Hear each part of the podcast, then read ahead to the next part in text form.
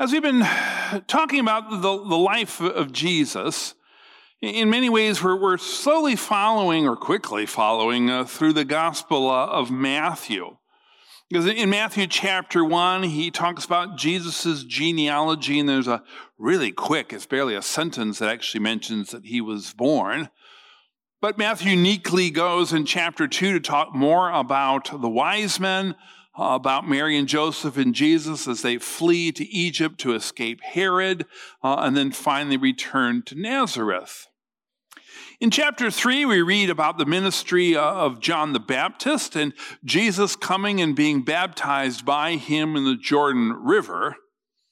Uh, chapter 4 then continues uh, as Jesus uh, goes into the desert to be tempted uh, after having fasted 40 days.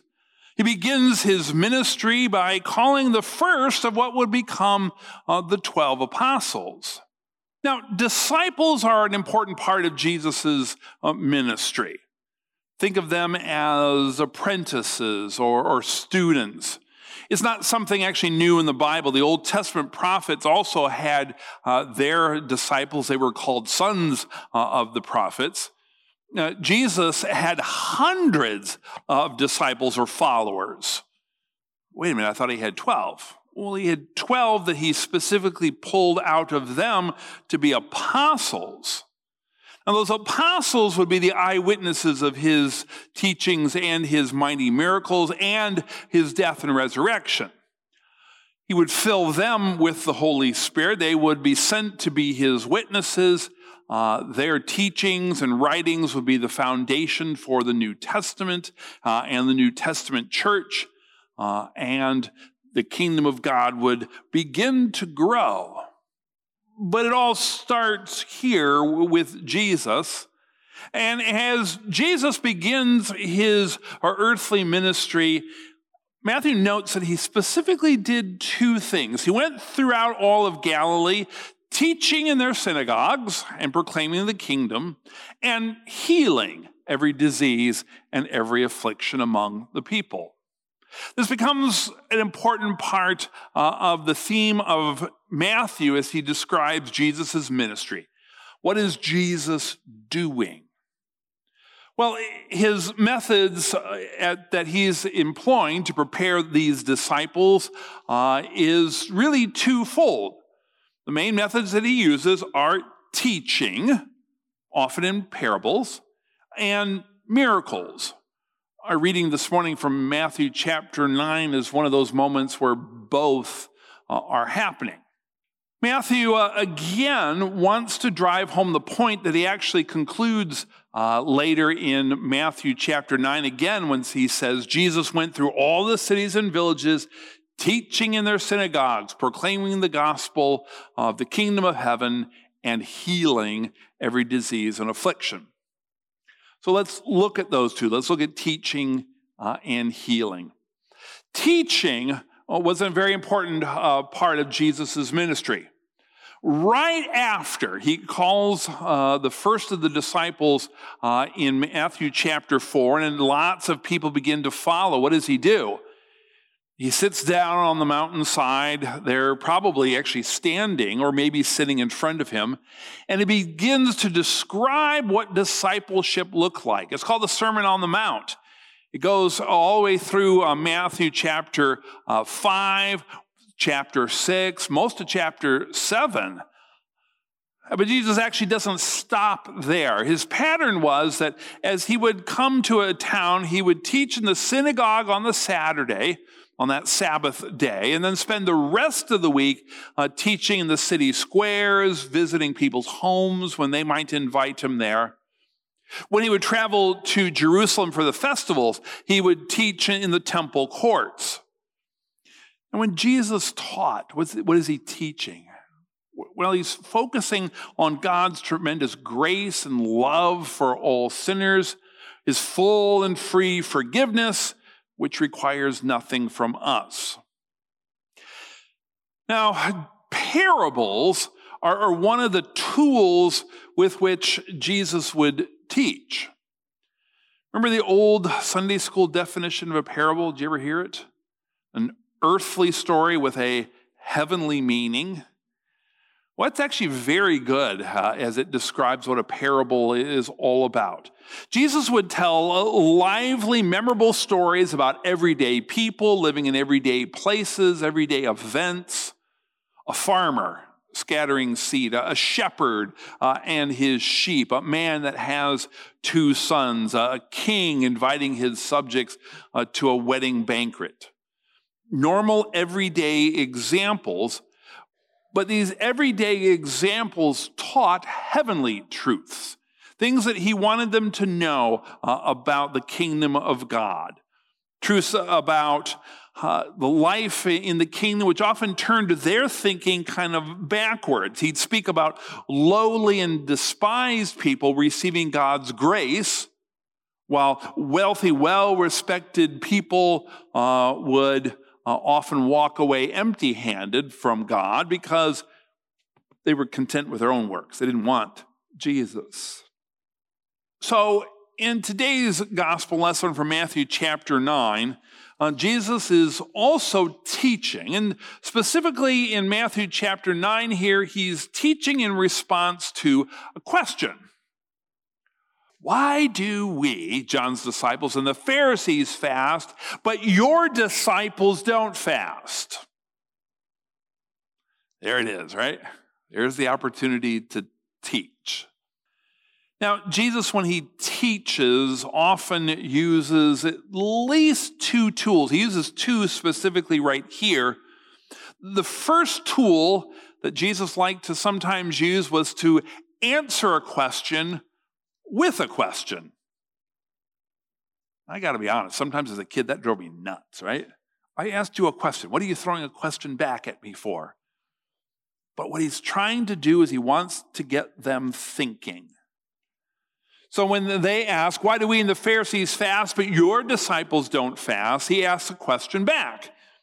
Well, can the wedding guests mourn as long as the bridegroom is with them?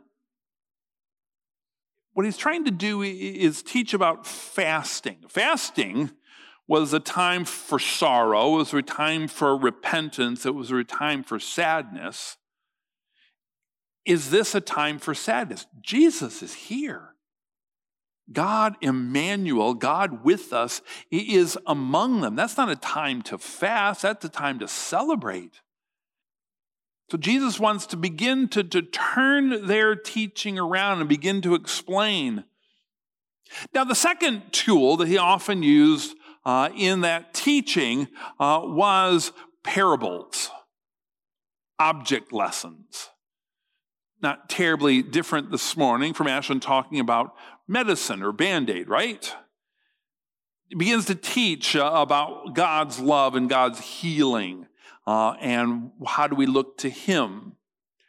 Likewise, here Jesus uses a few different examples. He uses a bridegroom, he uses wineskins, he also uses the example of unshrunk cloth and a patch. Now, maybe I can get wedding and maybe I can get banquets. I eat pretty well. I'm not much of a sewer. Bonnie is the sewer in our family. But what I have learned as I've watched her is I know something happened. She uh, found some fabric the other day. She wants to make some new curtains, uh, some valances for our kitchen. We had some that looked great, but they're not long enough. She remembered she had more of that same fabric. But the first thing she did with the fabric, if she finds it in her bin of stored fabric, which we lost somewhere in all the moving stuff, we finally find it. The first thing she did, put it in the washing machine. Why? Was it dirty? I don't think so. But it was new fabric being joined to old fabric that had already been washed and sewn and used and probably washed again. If she joins the new fabric to washed fabric and then joins them and eventually washes, what's going to happen? It's going to shrink differently. It may even pull apart because you've got new fabric joined to old fabric. Won't shrink the same. It'll mess everything up. What Jesus is doing uh, in our gospel lesson this morning is he's teaching that he is the author and the perfecter of a new covenant. Something new is going on. New wineskins, new cloth. Something new is happening. We're saved by his death and resurrection, not by obedience to the old covenant with all of its rules and regulations and, and rituals that had to be fulfilled. Jesus is God in the flesh, God standing in their midst. So, this is a time of celebration, not grief. This is a time of joy. This is a time to rejoice, not to mourn. God is doing something new. We're saved by His grace through faith, not through works of the law, on account of His death and His resurrection. And He needs to get His people listening to that new message. The message that points to Him and salvation in Him alone. And so hopefully that parable begins to challenge them to think differently. And that example, that, that word picture begins to drive that message home. Now, the other great teaching tool that Jesus used was miracles, uh, which again showed God's kingdom and the Messiah that was now in their midst. Miracles do a number of things. They show uh, concern for our simple physical well being but they also uh, show that per foreshow or foreshadow uh, that perfect eternal healing that will be ours one day when he returns on that last day and we're all brought to heaven. So, so what do we see? Jesus restoring sight to the blind. He restores hearing to the deaf. He restores mobility to people who had been paralyzed. He cured people with palsied limbs. Today, in our gospel reading, we heard about Jesus raising to life the, the, daughter of a ruler and in healing a woman who had touched his garment. So, as a teaching tool, what did we learn about Jesus through these miracles?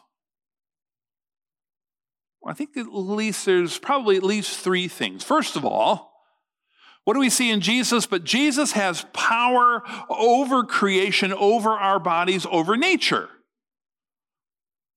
I mean, I can't just make something, uh, fix somebody's body. I can put the band aid on, but as Ashton said, I can't fix it. God fixes it.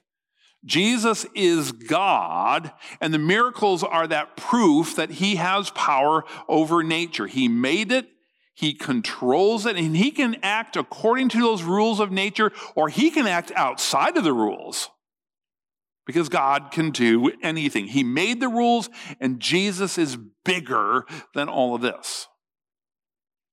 So we see his power over nature. Miracles also show his love and compassion for us, for his people, for nature. Why, in the end, did Jesus heal? Because they were sick and he loved them.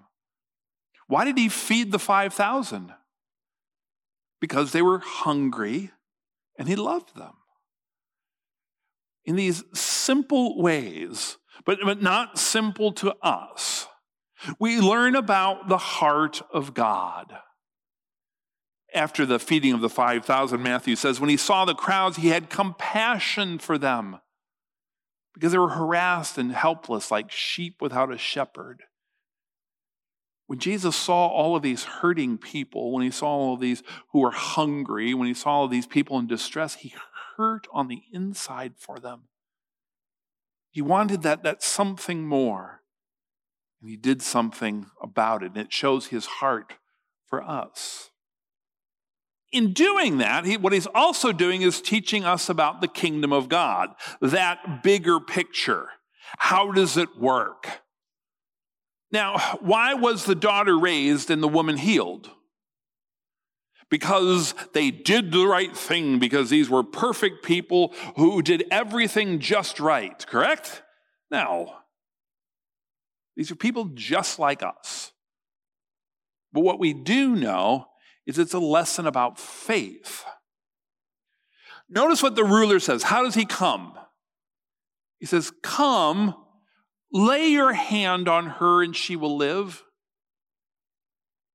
He's already coming in faith. All he knows is that his daughter has died, but this man just has to lay his hand on her and she'll live. And he comes in faith, trusting that Jesus will do just that. Jesus turns, what does he say? He turns to the, the woman and says, Your faith has made you well. Your faith has made you well. She had to believe uh, in the power of Jesus. Otherwise, why in the world does she just want to touch his garment? She had faith. The ruler had faith in this Jesus and what he could do. Faith knows who Jesus is and hears that invitation and responds. That's what faith does. Have you been invited? Did you hear the invitation this morning? We read it. The invitation from Isaiah to come. Come. Everyone who thirsts, come to the waters. He who has no money, come, buy and eat. How can I buy without money? Because God provides. Listen eat. Delight yourself. Seek the Lord. All these beautiful invitations from a loving God who looks at us in need and says, Come. I've got it. I'll take care of it. I love you. I'm concerned about you. What about us? What about us who sit here this morning with needs and concerns? What do we hear about God and about you? What did he say? He said, Seek the Lord. Seek the Lord when he may be found. Call upon him while he is near. Return to the Lord because he loves you. He cares about your needs. He died for you. His thoughts are not your thoughts because our thoughts question, we wonder, we doubt. God's ways are higher than our ways. His thoughts are higher than your thoughts. God is always love, always hope, always peace, always joy. His grace covers you. His righteousness surrounds you. You can have confidence. You can even boast about the abundant hope that you have in Jesus. Because Jesus is always faithful.